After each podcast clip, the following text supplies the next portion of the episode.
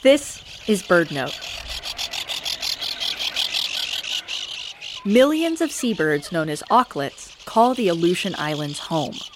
But this volcanic, Bering Sea archipelago can be a treacherous landscape. In August 2008, Kasatochi Island erupted in the middle of auklet breeding season, burying tens of thousands of chicks in hot ash. At first, the auklet's future on the island appeared bleak. But in just a few years, the birds had returned in force. Thousands nested within the innumerable chambers left behind by sea cooled lava. Volcanic islands are perhaps the only places that provide the complex of cozy cavities that can host copious amounts of fist sized auklets. And the largest threats to these auklets' roosts isn't actually geological, but gastrointestinal.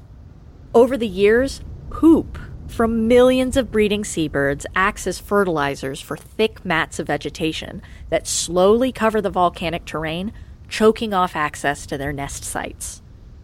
Eventually, the colonies abandoned the island entirely to seek out less green pastures.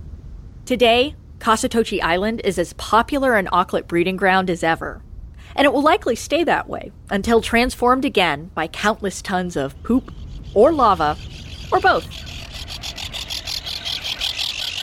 For BirdNote, I'm Ariana Remmel. What if you could explore the mysteries of nature from wherever you are? Outside In is the award winning podcast from New Hampshire Public Radio that allows you to do just that. From explorations of nature to conversations about climate change and sustainability, host Nate Hegyi covers all kinds of topics related to our environment. But Outside In isn't just a show for through hikers and conservationists. It's a podcast for anyone who's curious about the natural world.